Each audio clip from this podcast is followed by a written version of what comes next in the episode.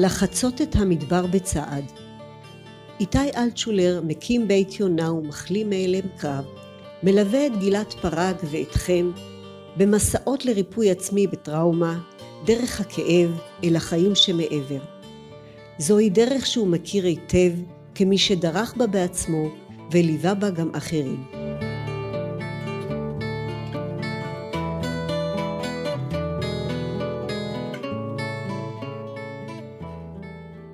פרק 10, נגיעה בכאב, חלק שני. בשונה מגיבורנו מהשיחה הקודמת שחוו את הכאב בילדות, ירון ורונית חוו את הטראומה כבוגרים. ומשום כך תהליך ההחלמה הוא תהליך של היזכרות.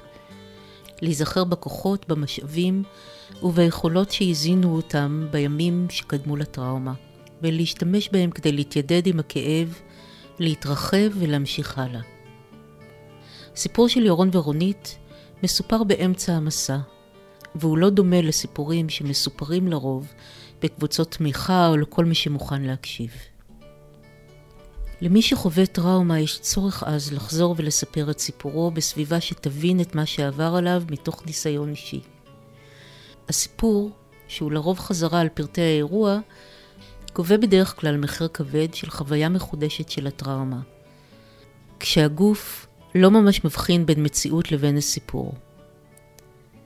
השחזור לא בהכרח מסייע בתהליך ההחלמה, לפעמים להפך, ולכן השיתוף הפעם נעשה כחלק מתהליך ההחלמה, דרך סיפור בקבוצה שמבינה את הכאב אך לא נדרשת לפרטים ולשחזור כדי לתמוך.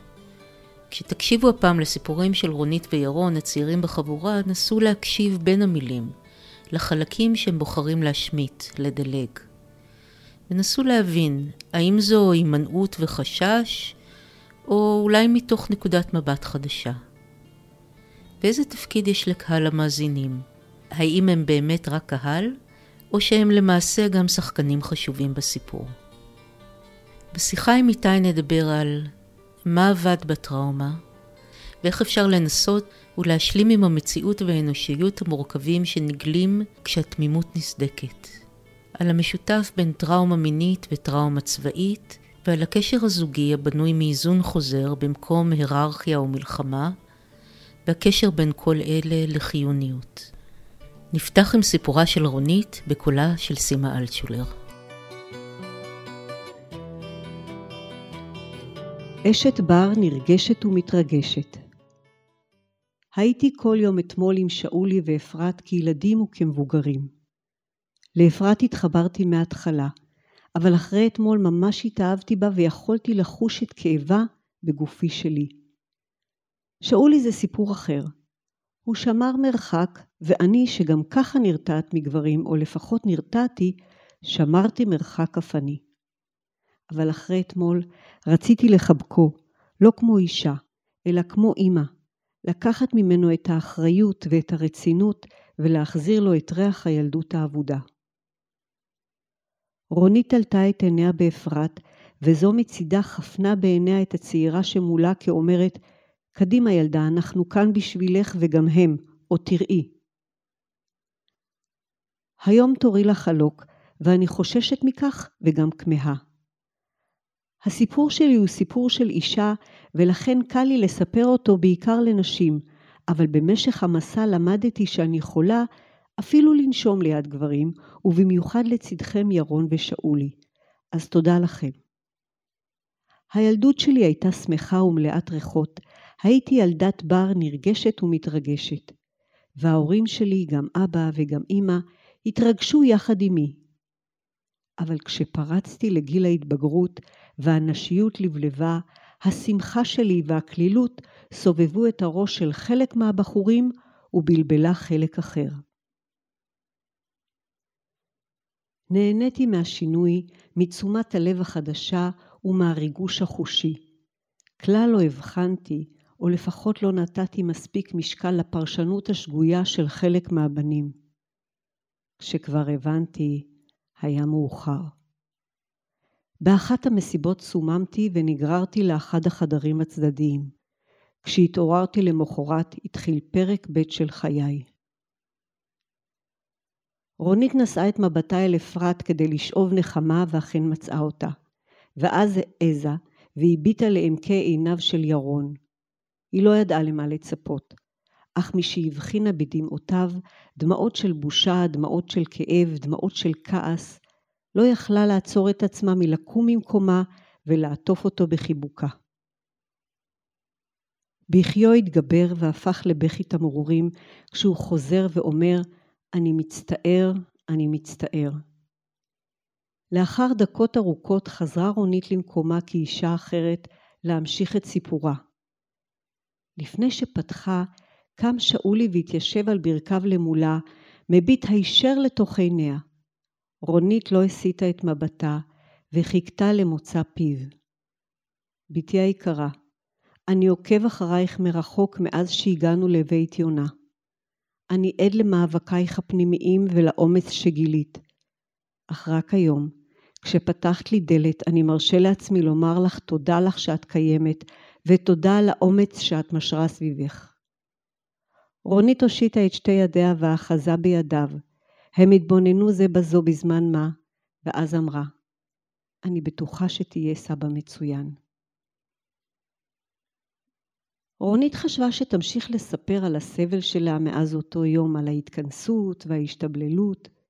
היא חשבה לשתף בקשרים הכאובים והמתוסבכים עם גברים, אבל כעת היא הרגישה שאין לזה מקום.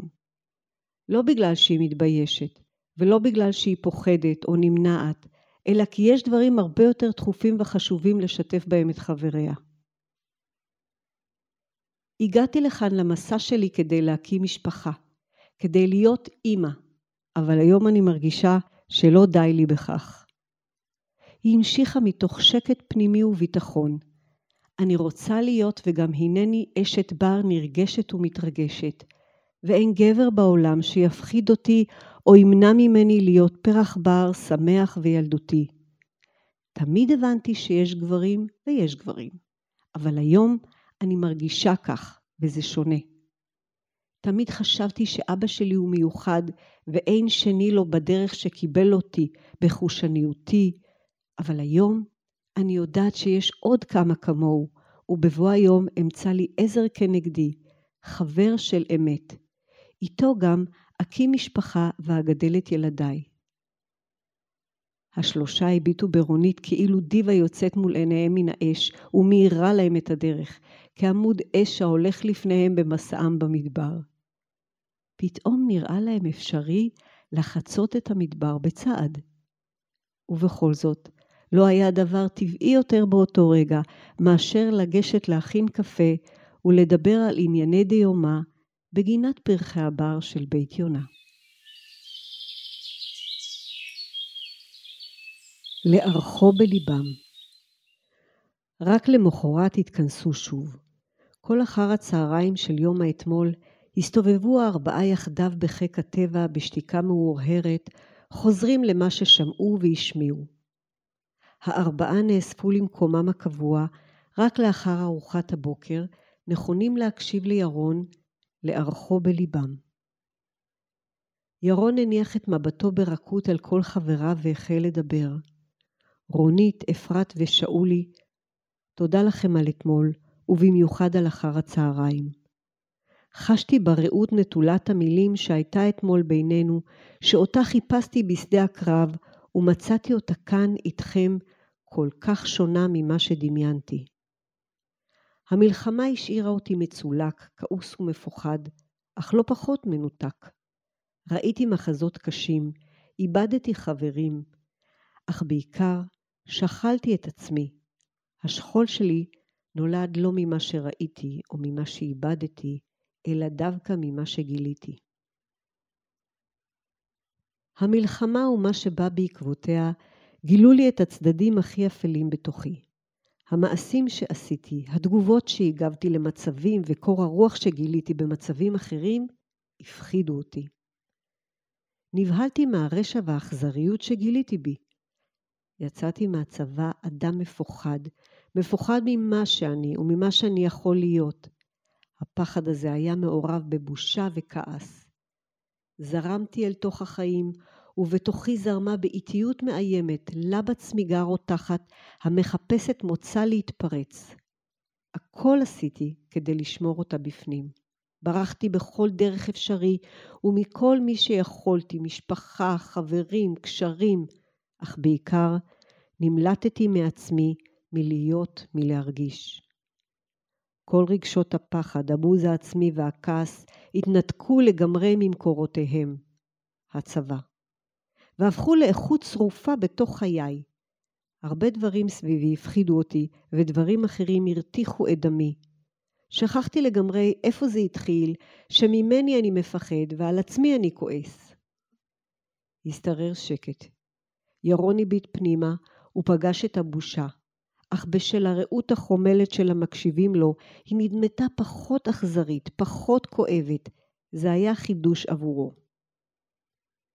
הגעתי לכאן ברכבת ביום הראשון של המסע, והבידוק הביטחוני בכניסה הטיל עליי אימה מצמיתה. כמעט ויתרתי על הכל. אין לי מושג למה הפעם לא ברחתי. כשעליתי לרכבת, במקרה התיישבתי ליד הבחורה המקסימה הזאת, רונית. היבטתי בה וזיהיתי מיד את הפחד שאני מכיר כל כך מקרוב. כשפניתי אליה, השתדלתי לעשות זאת בשיא העדינות והכבוד, והצליח לי. היא השיבה. ראיתי בעיניה כמה אומץ נדרש לה לתת לי תשובות קצרות, כמעט לקוניות. את האומץ הזה חיפשתי בשדה הקרב, בחבריי ובעצמי כל חיי אני מחפש אחריו. והנה, במקום הכי פחות צפוי, אני מוצא אותו. מאז שיצאתי מהצבא, חסר לי האומץ לעמוד פנים מול פנים מול ירון האכזר. אבל אחרי אתמול, אני מרגיש שאני יכול לדבר עם ירון בשפת אהבה, להגיד לו כן, יש גברים ויש גברים. שלום איתי. שלום גילת. בפעם הקודמת התחלנו לדבר על הכאב ופגשנו את שאולי ואפרת, והפעם אנחנו מדברים עם הצעירים שבחבורה. לפני שניגע בכאב של כל אחד מהם, רציתי לשאול אותך דווקא על מה שהם לא מספרים. ראיתי שבשונה מאפרת ושאולי, נראה שרונית וירון לא מספרים על הטראומה עצמה. נכון, הם בוחרים לא לספר, כי נראה לי שיש להם דברים יותר חשובים, וזה חלק מהשינוי שהם עברו בהם במהלך המסע. זה לא שהסיפורים שהביאו אותם למסע לא נחשבים, אבל במהלך המסע הם השיגו הישגים וראו רגישויות והתייחסו להתנהגויות מסוימות שלהם, שפתאום הם הפכו להיות הפוקוס ולא הסיפור שחולל את התגובה שלהם לאותו סיפור. ולכן לא היה להם צורך בוער לספר את זה, ולא מפאת זה שהם מסתירים את זה, אלא שזה נראה להם קצת פחות רלוונטי, ויש שלב כזה שהפרטים והרצון לחיות מחדש את האירועים הטראומטיים מצטמצם. מה זאת אומרת לחזור ולחיות? אתה לא... חשבתי שכל הרעיון של פוסט טראומה זה שאתה לא רוצה לחיות שם. אז... חלק מהאנשים זה התגובה שלהם שהם מכחישים, מתעלמים, נמנעים, ובכל זאת הסיפור חוזר אליהם ביום, בלילה. ויש אנשים אחרים שמחפשים סביבה שבה הם יוכלו עוד פעם ועוד פעם ועוד פעם לשחזר את החוויה, וחלק מהם אפילו מרגישים יותר חיוניים כשהם מספרים את החוויה, אבל מה שקורה בזמן שהם מספרים את החוויה ומשתפים את האנשים, הגוף שלהם חווה מחדש את הטראומה, והם נמצאים במין איזשהו מעגל קסמים, קשפים כזה, שבו מצד אחד יש להם צורך לספר ורצון להבריא, ומצד שני הם משחזרים את החוויה עוד פעם ועוד פעם ועוד פעם. כן, זה נשמע קשה. זה נשמע קצת, כן, בור ללא תחתית כזו. ולכן בדרך שלנו אנחנו עושים דרך מאוד ארוכה ללא ההיענות לצורך הזה לשחזר. להבדיל משאולי ומאפרת שעברו טראומה בילדות, ודיברנו קצת על מה המשמעות של טראומה בילדות בשיחה הקודמת, רונית וירון עוברים את השבר הזה כאנשים צעירים, ממש בתחילת ההתבגרות שלהם, וזה נראה כאילו השבר הזה הוא גם קוראים להם לראות את העולם אחרת, הם מאבדים את התמימות, גם בדרך שבה הם רואים את העולם, וגם אולי בדרך שבה הם רואים את עצמם. נכון. הם נפגשים עם הפחד, עם הפגיעות. המפגש עם הפגיעות לבן אדם צעיר הוא מאוד מטלטל. מה שמאפיין אנשים צעירים, שכוחותיהם בגופם, והם מרגישים שהם יכולים את הכל, והרבה פעמים באמת יכולים את הכל, והם יכולים להשתמש בהרבה סמים ולצרוך הרבה אלכוהול, והם כאילו אומרים, אוקיי, הגוף שלי יכול לקבל את זה, אני יכול לעבוד יותר מדי, אני יכול לעשות המון דברים. ומה שקורה בחוויה טראומטית, היא מפגישה את הבן אדם עם הגבול שלו, עם הפחד, עם הפגיעות שלו, שהרי אנחנו כולנו פגיעים, ובהינף יד אנחנו יכולים להיעלם או להיפגע או להפוך מאנשים פורחים לצמחים במיטה. וכשאתה לא נפגש עם זה, אז זה לא במודעות שלך. כשאתה נפגש עם זה, כל העולם שלך נטרף. ואתה פתאום נפגש עם פחד שהוא מאוד מאוד עמוק. והוא מקרין לכל חלק בחיים. עם רונית, כאילו מישהו גנב, שדד אותה בעצם. כן, הוא גנב ממנה משהו מאוד מאוד משמעותי, שזה הריבונות על הגוף שלה ועל ההחלטות שלה, ועל המרחב האישי שלה, ואמר, אני בכוח יכול לנהל לך את החיים ולהכתיב לך מי בפנים ומי בחוץ. והחוויה הזו יכולה לחוות כמין סוג של חוויית מוות, או איום במוות, סכנת חיים. לא בהכרח שאותו אדם באמת סיכן את חייה בפועל, שהוא עמד עליה עם סכין או עם אקדח או משהו כזה, אבל בחוויה שלה זה יכול לחוות כסכנת חיים. ואז התגובה היא הרבה פעמים בהתאם. באמת הייתה סכנת חיים, או יותר נכון, מתה שם איזושהי חיות שבה. אני לא יודע אם היא מתה, היא מאוד נפגעה. כי אם אתה מאמין שהיא מתה, אז אי אפשר להעיר אותה לחיים, אבל אם היא לא מתה, אז יש סיכוי שהיסוד החי פשוט עשה ויברח והתכנס לתוך הקונחייה שלו, המשיך והמשיך עוד להתכנס, והתוצאות של זה, זה ההימנעות שאנחנו מכירים מרונית. הימנעות, הפחד מגברים, ההיקלעות ליחסים מופרעים, מנצלים ואכזריים. אז זהו, אז באמת השינוי הכי גדול שאני רואה אצל רונית, זה היכולת שלה, ממה שהיא אומרת, היא כבר לא מדברת רק על הרצון של ילדים ומשפחה, אלא על הרצון שלה להרגיש חופשייה בתוך ההקשר הזה, לחזור להיות הפרח בר, וזה שינוי ממש מבורך אצלה. אני מסכים, זה שינוי שבו היא נפגשת באופן מלא עם היסוד החי, והיסוד החי הוא אומר הרבה דברים בחיים, ובין השאר הוא אומר חופש, חופש בר.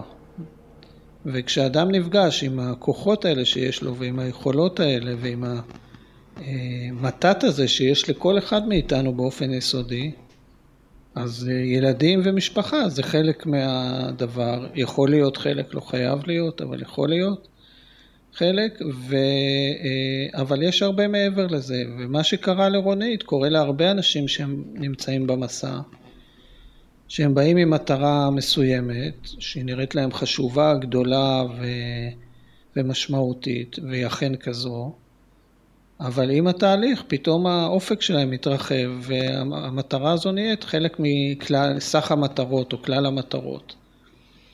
וזה נורא מרגש מבחינתי, להשתתף איתם בהיפתחות הזו של האופק הזה. ורונית, כפי שהכרנו אותה לאורך כל הדרך, היא בחורה אמיצה, אז גם מול השפע הזה היא עומדת אומץ וחיוך. זה נשמע כמו סוג של נקודת מבט שיכולה לאפשר לה באמת זוגיות טובה לשם שינוי. זוגיות של איזון חוזר, של יחסי חברות אמיתיים, של שיתוף, של התמודדות משותפת עם אתגרי ההורות והאתגרי הזוגיות, ולא יחסי כוח שיש בחלק מהיחסים הזוגיים, ושלא נראה לי שהכירה משהו אחר חוץ מיחסי כוח. כן? אז היא, ברגע שהיא מכירה את היסוד חי בעצמה, היא תחפש בן זוג שגם מכיר את היסוד החי שלו, וגם היא תוכל לכבד את היסוד החי שלו האחר, בשונותו וביופיו. מגיעים אליך לפעמים אנשים, בטח שהם כבר הרבה שנים בתוך זוגיות, והם מתחילים להשתנות. איך זה משפיע, אם בכלל, על הזוגיות? זה יכול גם לפגוע בה? אני לא יודע אם זה פוגע בה או שהוא זה מהיר את זה באור אמיתי. זוגיות שהיא לא טובה והיא לא בעלת פוטנציאל ויש בה משהו חונק, משמיד, מצמצם, אז הסיום של הזוגיות הזו לא בהכרח פוגע בה, אלא פשוט מוציא לאור את מה שיש בה. ולעומת זה יש יחסים זוגיים שבהם הטראומה הפעילה על הפוטנציאל הגדול שטמון בזוגיות ובאהבה שיש בהם, וברגע שהטראומה מפנה מקום, הזוגיות הופכת להיות משהו אחר והרבה יותר איכותי ממה שהיה להם קודם. ויש אופציה נוספת שהרבה פעמים שמישהו מגיע לעבודה כזו, והיסוד החי שלו מגיע לקדמת הבמה, הוא משפיע על היסודות החיים האחרים במשפחה. וזה יכול להיות גם על היסוד החי של הבת זוג או בן זוג, והוא בעצמו, עובר בעצמו תהליך של התקרבות ליסוד החי שלו, משפיע על הילדים, לפעמים משפיע על ההורים. זאת אומרת, כמו שאמרתי, אני חושב, טראומה זה דבר מדבק, וגם היסוד החי ביציאתו לעולם זה דבר מדבק. אז יש לזה שני צדדים. כן. אז אם אנחנו באמת מדברים על לאבד קשרים, ירון הוא לא רק מאבד את הירון שהוא חשב שהוא היה, הוא גם מאבד הרבה חברים, והוא נשאר עם הרבה כעס. אני רוצה שתספר לנו קצת על ירון לפני השלב שבו עכשיו. ירון, החוויה הצבאית שלו מורכבת, ואני חושב שזה מוזכר ככה במילה 2 בקוד, משני חלקים. אחד, החלק הראשון זה החלק שאנחנו יותר נוטים לדבר עליו בציבוריות הישראלית, של אובדן החברים, של הסיטואציות הקשות של הקרב, שבו נפצעים ומפחדים. אז זה צד אחד של ירון. וצד אחר שהוא מזכיר גם ככה בהבלך המילה, זה הסיטואציה שבה במסגרת הצבאית אנחנו מצופים ומצווים לעשות כל מיני דברים שאנחנו לא כל כך גאים בהם כשאנחנו עושים אותם, ועוד הרבה פחות גאים כשאנחנו חושבים עליהם בדיעבד, או לחלופין שיוצא מאיתנו איזשהו שד ורמת אלימות ותוקפנות ועדנותיות שמבזה אותנו בסופו של דבר, ואנחנו מתביישים בצד האלים שיוצא מאיתנו, שהוא לא בהכרח בסיטואציה קרבית, הוא יכול להיות דווקא בתהליכי שיטור, אינתיפאדה וכאלה דברים. עם אנשים אזרחיים, עם אזרחים או שבויים, או אפילו מה שאנחנו קוראים מחבלים, אבל שהם בסיטואציה, שהם חסרי אונים, יש סיטואציות כאלה. וירון, אני חושב שהוא נפגש עם שני הצדדים האלה. הוא לא יכול לתפוס את עצמו כקורבן של הסיטואציה, והוא באמת לא לגמרי קורבן. והאלימות הזו שיוצאת ממנו שמלווה עם בושה גורמת להרבה כעס, וחוויית האכזבה והבגידה שהוא חווה במסגרת השירות הצבאי מתורגמת לכעס וזעם שמאוד אופייני להלומי קרב, אם כי לא לכולם. והיום הוא באמת במקום אחר, אני חושבת גם ביכולת שלו איכשהו לקבל את הצד הזה שלו, נכון? דיברנו על להתיידד עם הכעס, אבל זה גם להתיידד עם הצדדים האחרים שלו, של ירון. עם איזה צדדים? כמו שאמרת, הגילוי שלו בקרב של צדדים שלו שהוא פחות אוהב. דיברנו על אובדן התמימות, אז ירון התמים כבר לא איתנו. לא, הוא לא איתנו, אבל הוא יכול לגלות תמימות חדשה שהיא נוצקת ונוצרת מההתרגשות בטבע למשל, או התרגשות שראינו את זה באחד הפרקים הראשונים, מהמגע האנושי הלא מיני, המגע הנוכח. ההתרגשות הזו זה סוג של גילוי שיש בו תמימות. זאת אומרת, אדם איבד את התמימות לגבי המין האנושי, לא בהכרח הוא איבד את התמימות באופן הכללי, והתמימות באה לידי ביטוי ביכולת להתרגש מהדבר הכי קטן והכי טריוויאלי, שזה יש בזה תמימות של ילד. ואני חושב שהתהליך הזה שירון עובר במסגרת הזו, זה גילוי סוג תמימות אחר שמחליפה את ההיעדר תמימות שהוא איבד, או את התמימות שהוא איבד כתוצאה מהשירות הצבאי. אחד הדברים שבאמת מרגשים אותי לראות בירון, אם אתה מדבר על זה שנותר בו, העובדה שהוא זהיר וכאילו מפחד מעצמו כשהוא מתקרב לרונית. יש בו את שני הצדדים, יש לו את הירון העדין, ויש לו את הירון העדין שמודע לצד השני שלו. מתי אתה חושב שהוא יתחיל להרגיש שאולי הוא כבר טבעי יותר במפגשים ביניהם או עם אישה אחרת? אני חושב שמשהו ברונית גורם לו להרגיש טבעי מההתחלה, ואני חושב שיש לו הזדהות, כמו שהיה יכול להיות לו הזדהות עם גברים אחרים בקטע הזה של הוא רואה אדם שמכיר את הפחד, שהפחד לא זר לו. Mm-hmm. וזה הוא רואה בעיניים של רונית מהרגע הראשון, וזה מקרב אותו אליה. עכשיו, אני לא חושב כשהוא במפגש עם רונית הוא עדין עם פחד מעצמו. הוא פשוט עדין, כי הוא בן אדם עדין. Mm-hmm.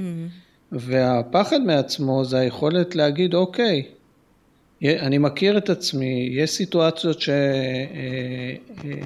שיכולים לצאת ממני שדים שאני לא רוצה שיצאו, ויש לי את האחריות ואת היכולת לא להיכנס יותר לסיטואציות האלה, כי אני לא סופרמן וסופר מוסרי, אני פשוט בן אדם, ולהימנע מסיטואציות שהובילו אותי אל השדים האלה, אני יכול למנוע. Mm-hmm.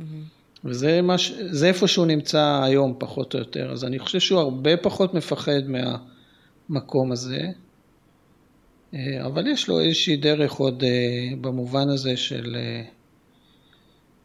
לראות איך אתה פחות מתבייש בצד הזה שלך, ויותר מתחבר לאנושיות שנמצאת בכל אדם. שגם האכזריות היא חלק ממנה. שגם היכולת להיות אכזרי חלק ממנה, כן. עוד דבר שאני רואה על ירון שהוא שינוי משמעותי, זה היכולת שלו לשתף רגשות, תחושות, גם עם אנשים שם בחבורה, גם עם שאולי. אני לא חושב שהוא איזה שתפן ביג טיים, זה לא... אבל אני חושב שכן הוא יכול להתמך. שבעיניי זה סוג של שיתוף מספיק לצורך העניין, זאת אומרת, זה לא בהכרח שהוא יבוא ויספר בדיוק כל רגע מה הוא מרגיש, ואני חושב שהציפייה הזו היא גם לא הוגנת כלפיו או כלפי הרבה גברים אחרים, אבל גברים הרבה פעמים משתפים על ידי מעשים, ואני חושב שירון עושה את זה בצורה מאוד בולטת. עצם העובדה שהוא מבקש את הסליחה של מרונית, או שהוא מקבל בפרקים הקודמים את האפשרות שלה להגיד לא, זה סוג של שיתוף, זה לא שיתוף באומר, אוקיי, קרה לי ככה, אלא זה שיתוף במובן הזה שהוא פתוח אל הרגשות של האחרים, ונותן לאחרים לראות את העדינות שלו ולא מסתיר אותה. וזה שיתוף מספיק בעיניי. אנחנו הרבה פעמים מתבלבלים בין הדיבור על לבין המעשה את. ובדרך שאני עובד, אני הרבה יותר מבקר בכף את המעשים ופחות הדיבורים. כי אנשים יכולים לדבר כל מיני דברים ולא אין לזה שום כיסוי. הזכרת את העובדה שירון רואה השתקפות מסוימת ברונית. אתה יכול קצת לדבר על העניין הזה של הדמיון בין טראומה של אונס לטראומה של הלומי קרב? אני חושב שמי שכותבת על זה מאוד יפה בספרה טראומה והחלמה, זה ג'ודי הרמן, והיא עושה שם מחווה פסיכולוגית, אנושית, מאוד גדולה לנשים, בעיקר לנשים שנפגעות פגיעה מינית. ואומרת, זה לא שרק לגברים שעברו מלחמה ודברים קשים יש להם פוסט-טראומה, אלא יש גם לנשים שעברו תקיפות, או תקיפה, או תקיפות, או התעללות, או מה שאתה רוצה, אותם תופעות ואותם סימפטומים, וצריך להתייחס אליהם עם אותו כובד ראש ואותה אחריות ואותו הבנה שהרבה פחות נהדרת לתגובות נשיות לאותן חוויות קשות. אנחנו הרבה יותר סובלניים כלפי התוקפנות הגברית, והרבה פחות סובלניים כלפי דיכאון סלש היסטריה נשית שיכולה לנבוע בדיוק מאותם מקומות. עצם העובדה שמכירים בדבר הזה, זה משהו שהוא עוזר מבחינת היכולת לריפוי? מכירים מבחינת מי? שמכירים, הציבור כן, או על האדם עצמו? שאתה מקבל נגיד אישה שהיא פוסט-טראומטית, ומקבלת על זה אישור מהסביבה. האם זה משהו שהוא יכול להשפיע על, או לעזור לה לשיקום? א', כן, אבל זה לא רק היא. כל אדם שיש לו פגיעה נפשית ומקבל איזושהי הכרה מהסביבה, מהחברה, או מהמשפחה, זה תמיכה מאוד מרכזית. יש לנו פרק, לדעתי אפילו הפרק הבא מדבר על מעגלי תמיכה, וזה חלק מפנייה וגישה למעגלי תמיכה. עכשיו, ההכרה, אנחנו רואים למשל לגבי הלומי קרב, שהם עושים מאמצים מאוד גדולים לקבל את ההכרה של משרד הביטחון, כי זה נותן לגיטימציה למה שהם מרגישים ברגע שמשרד הביטחון יכיר הפגיעה שלהם. לגבי נשים, היחס של החברה הוא הרבה פחות מקבל, ולכן הן מתקשות לעשות את זה, ואני חושב שהקמפיין הזה של מיטו עשה שירות מצוין, ויש אנשים שחשבו שזה היה שירות מוגזם, אבל שירות מצוין, ליכולת של נשים להגיד, כן, גם אני נפגעתי, גם אני סובלת. לא כל מי שנפגעה יש לה פוסט-טראומה, כן? כמו שלא כל מי שהיה בצבא יש לו פוסט-טראומה. אבל כן, לגיטימציה, לדבר על זה, זה מטבע עובר לסוחר, וזה בעיניי הישג מאוד גדול. יש הרבה מאוד גברים, ולא רק גברים שכועסים על זה, בייחוד על המינון, אבל יש לחברה שלנו עוד כמה צעדים לעשות. כן, טוב, לא ניכנס לעניין מיטו, זה באמת דיון גדול בפני עצמו, אבל אני איתך בעניין הזה.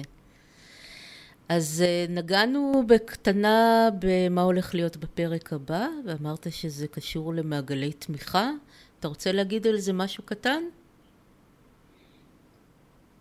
אני יכול להגיד שמעגלי תמיכה זה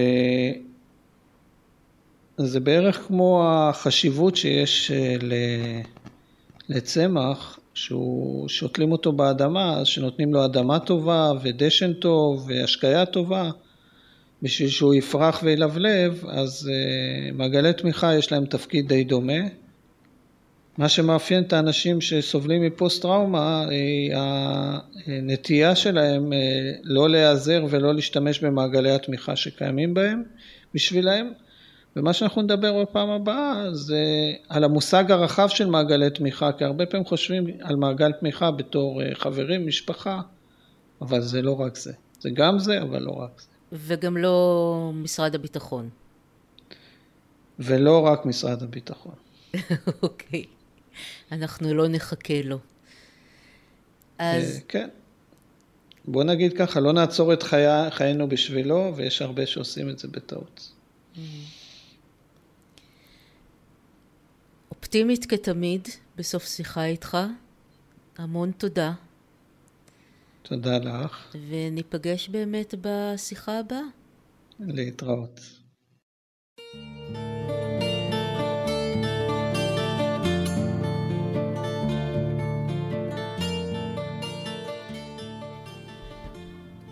אם תרצו להרחיב על הנושאים שעלו בפרק הזה, ייכנסו ללינק בטקסט המצורף לפודקאסט. ובכלל, בבלוג היסוד החי תוכלו למצוא עוד רשומות רבות בנושאי השיחה שלנו. וזה גם הזמן לספר לכם שתוכלו להצטרף למסע ריפוי עצמי מפוסט טראומה בכל זמן שתרגישו שאתם מוכנים לצעד הראשון. חפשו את פרויקט היסוד החי או לחצות את המדבר בצד ודברו עם איתי.